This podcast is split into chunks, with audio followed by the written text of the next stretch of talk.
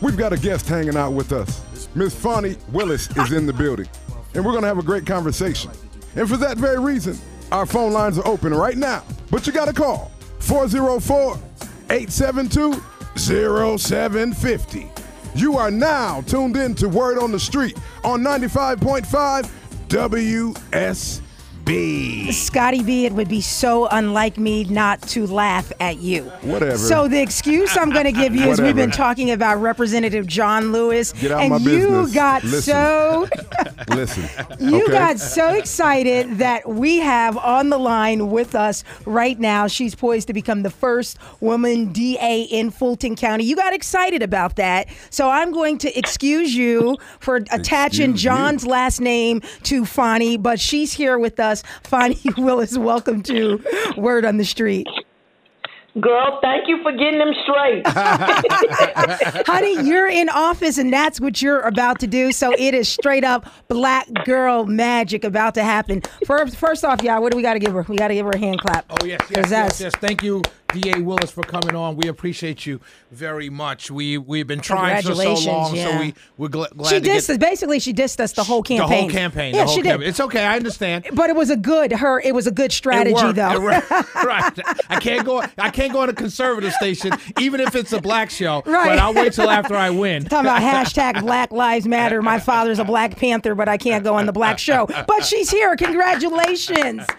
and happy to be here. Thank you for co- coming on. First question I have for you, uh, Fulton, upcoming Fulton County um, elect uh, DA uh, Fani Willis is. Will you continue the Rolfe prosecution um, in, in January if it's still an open case? Um, the reality is, I'm not sure that that office is going to be allowed to keep the Rolfe case. Um, and so, if you're ask, if you're asking me, will I still continue the prosecution in in meaning, am I going to look at what the GBI has done? Am I going to review what the office has done? Um, and then, in fact, have my own staff, because I do plan to bring that unit in particular, new people in, do their own investigation and make a determination. The answer is absolutely yes. But I think that before we even get there, I'm not sure that between now and January 1st, that that office will not be, that case will not be removed from the office. Um, and you know, we can discuss it. I don't know if you all were listening to other black radio where he was using that case as an advertisement. Right. Um, he also put that up on television. Um, we all saw the show that was called a press conference where that case was discussed.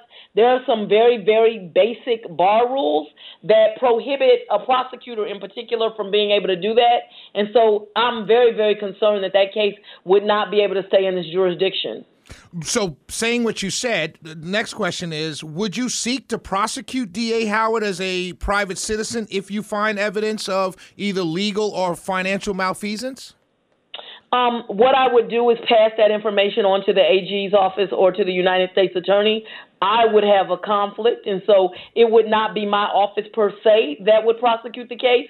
But um, one thing I'm going to ask for on day one when I go in that office is a, um, and actually I'm going to do it even before I take office. I would like a financial audit of the office, um, just a thorough financial audit.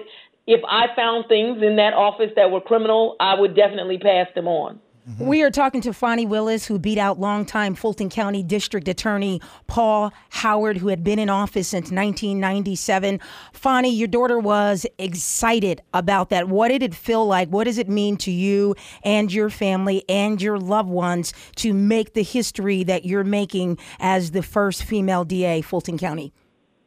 I mean, I think it's wonderful because it gives an example to other women that there is just nothing that we cannot do. Um, it's not lost on anyone that I'm also African American, and so your whole life in different sectors, you're told maybe you can't be something, and I think I'm another example that we can do anything we put our mind to.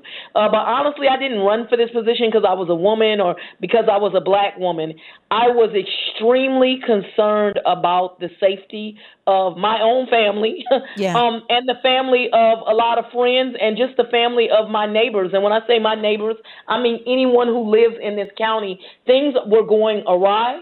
I kind of felt like the community at large was basically ignorant to how much danger they were in. Um, and it was really concerning me. And so somebody needed to take the mantle, and I was the best person for the job. Absolutely. Uh, uh, Howard, uh, HBCU, Howard University graduate, also with your roots here, going to Emory University to uh, get your other degree. I wonder, uh, in, in the case of Rayshard Brooks, we saw what, uh, what, what DA Paul Howard did, which, which seemed, Shelley Winter, you seem to think it was uh, unprecedented at that moment when he came forward and uh, with when he with, had a press conference yes, and had yes. the, the family's attorney on the stage with him. Yeah. So we're, we're, when you look at, I, I, personally think I know that you're qualified for it. You won because of your qualifications, but I still think I, there was just no way. I don't know how voters would have put DA Paul Howard in there, and the way you ran your campaign, you just ran it on facts, just really facts about him, and you seem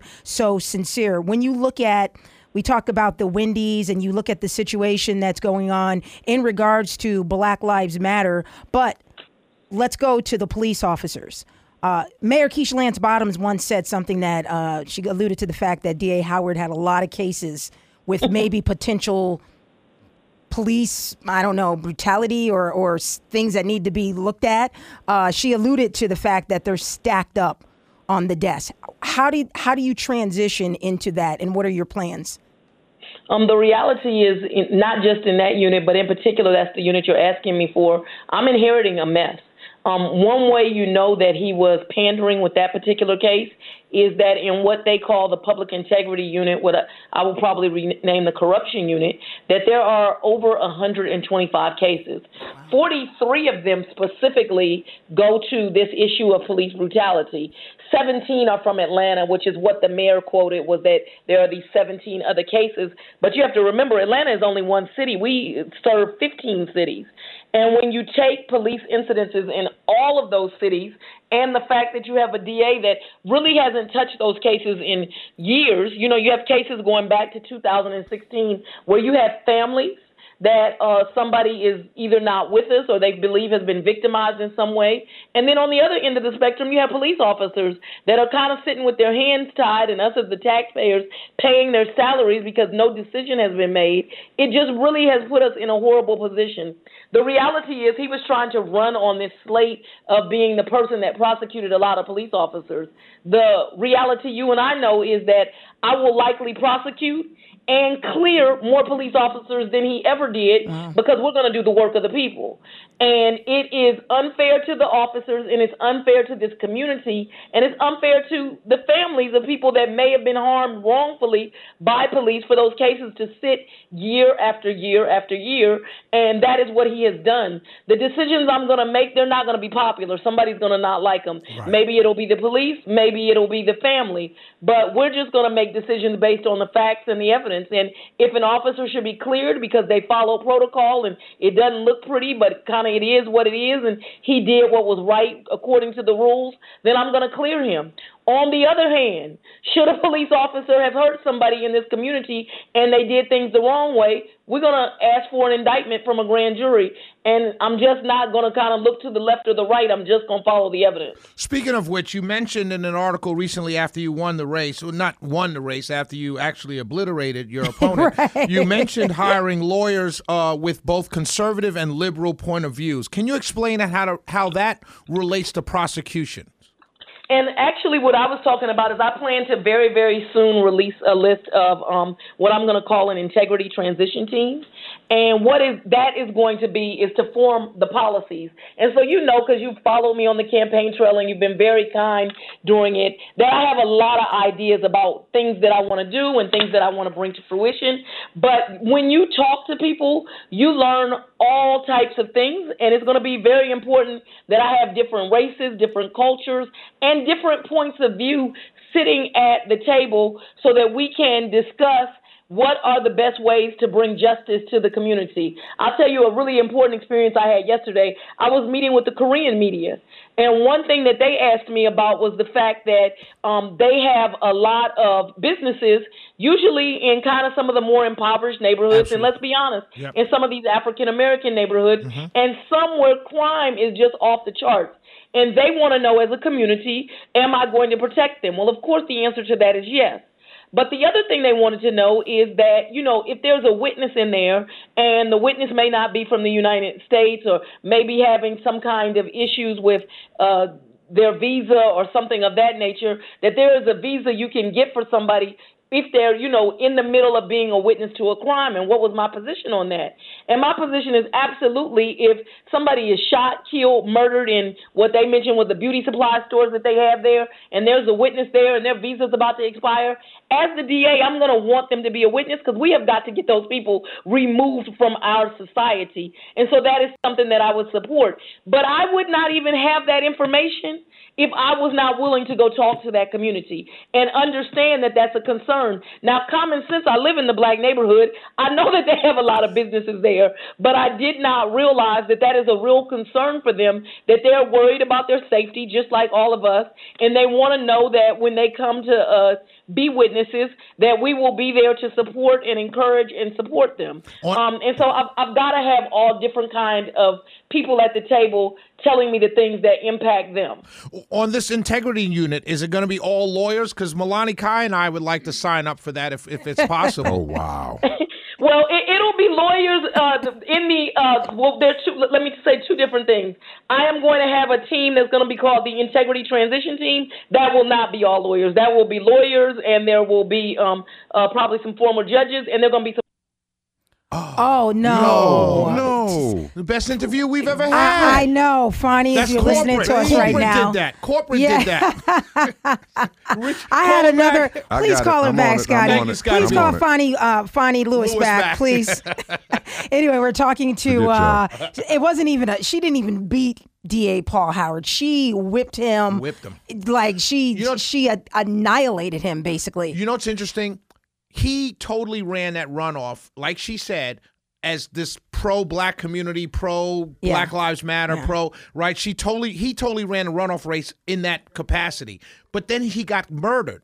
You know, he got he, he got killed. Technically, he got crushed. He right. But the thing is about him being crushed, it said a lot about what people, regular people in the community, feel about defund the police and so forth. But yeah. we have her back. So Go we ahead. have you back. We only have about a minute and a half. So thank you. We really appreciate you coming on the show because I was re- very disappointed. Shelly's like, I'm going to reach out. She would say no. I was like, oh my gosh.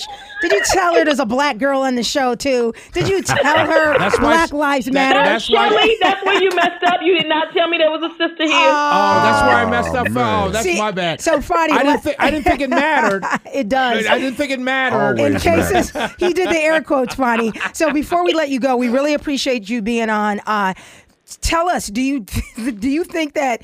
Uh, being attractive helped you win this because oh, oh we saw your little pretty posters all over Atlanta, just just stuck there. We didn't see a whole lot. We just saw your little pretty Fani Willis posters all over Atlanta, that, and people. I believe some people just like she's cute. I'm voting for her. Uh, I, I, before you answer you that, know what? my you, worst demographic in the polls was black men, and that was really hurting my feelings. Really? So I'm not sure it did. oh, really? So black, you know, that's interesting. Could you say no? All joking aside, black men, you polled a lowest with black men? Wow. Who did you poll the, the, highest? lowest with black men is what I polled with. Fake uh, news. I finally, when we got very close to the end, broke even with him, um, and I wanted to just dance around the office because that was always my worst demographic. What was your best demographic? Oh, women. White and black women. Period. Yeah, I think women. Uh, I did well with black women and white women. Uh, women, women, and to the point, my uh, uh, strategist was like, "Why do you care? Black women are forty percent of the vote. There you go. And white women are twenty one percent. Ignore the men. Go ahead, DJ. Not ignoring the men. Right now. hold on. No, and I think with the men, honestly, I think it is. It was a. Uh, it's a power thing. It's like a.